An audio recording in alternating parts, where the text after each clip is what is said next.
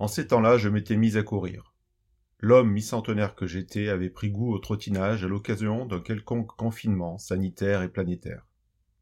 Lorsqu'on interrogeait mes motivations, je m'en sortais d'une pirouette en disant que je voulais être en forme le jour où les zombies viendraient parcourir les rues du 9e parisien, à l'affût de chair fraîche ou pas, peu importe. Mon credo depuis ma prime jeunesse étant que la meilleure défense, c'est la fuite. Comme souvent, je resquillais pour ne pas mettre à nu mes angoisses. Vous méritez la vérité, et je vois qu'il est l'heure pour moi d'enfiler à nouveau le tablier de patron du comptoir de psychologie à 2 euros l'analyse. Sagace que vous êtes, vous aurez noté que l'information importante dans mon introduction est que je suis depuis peu un homme mi-centenaire. Ce qui signifie que A. La loterie de la vie m'a gâté jusque-là. B. Je ne pourrai malheureusement pas profiter des avancées de la science qui aboliront la mort mais qui arriveront trop tard. C. Je suis sans doute à la moitié du chemin dans la roue de la vie. Si tant est que la susmentionnée loterie ne rebatte les cartes d'un jeu dont personne ne connaît les règles mais qui ont l'air quand même assez complexes.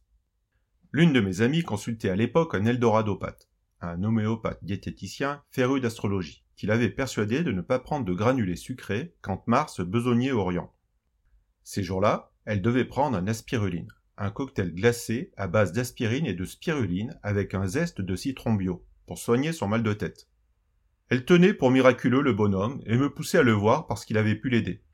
Il serait donc à même de soigner ce que j'avais déjà compris comme étant la peur de la fin d'une histoire, ce qu'on appelle communément avoir les jetons face à la mort, dont le côté définitif de non-vie provoquait chez moi une appréhension somme toute assez compréhensible. Je lui risonnai, elle pleura un peu, nous n'en parlâmes plus jamais. Il est des avis que l'on doit garder pour soi. Le meilleur conseil, même s'il n'était pas formulé comme tel, pour lutter contre le temps qui passe, m'est venu d'une autre de mes amies dont j'envie la forme physique. La forme de son physique donc. Qui m'a donné sa recette. Cette dernière tient en trois mots, dont une préposition. Course à pied. Bien évidemment, je ne me berce pas d'illusions. Je sais que jamais je ne pourrai lui ressembler, principalement parce qu'elle est une femme et moi un homme si tant est que cela ait encore un peu de sens à l'heure où j'écris ces lignes, et je ne parle pas bien sûr de nos vingt ans d'écart. Mais cela m'a inspiré, et depuis je cours, comme un rat de laboratoire à qui on aurait fait passer le mémo suivant, cours si tu ne veux pas être le prochain à griller. Mais je le sais bien que, à la course contre l'âge qui me dévore, les rejetons de ceux qui nous succéderont seront les premiers à battre la mort si ce ne sont ces derniers eux-mêmes. Ce sont eux qui bénéficieront des années de travaux menés par ces cons de boomers sur les biotech, les nanothérapies, de toutes les inventions que le monde des salauds qui les ont enfantées leur lègueront en s'excusant par avance d'avoir existé. Le monde formidable et cohérent dans lequel les riches parmi ceux qui viennent après pourront vivre sur plusieurs siècles et jouir à jamais de leurs biens en se gobergeant, je ne le verrai pas. Je suis réaliste, mais un peu triste quand même.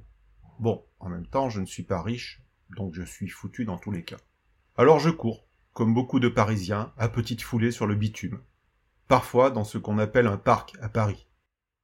Et j'en vois des comme moi, filles et garçons de la génération Valérie Mitterrand ou François Giscard, je les confonds toujours, qui se battent chaque jour contre la trotteuse pour ne pas voir arriver trop tôt la faucheuse, tout en sachant que jamais leur course ne pourra inverser le sens de la roue dans laquelle ils sont coincés.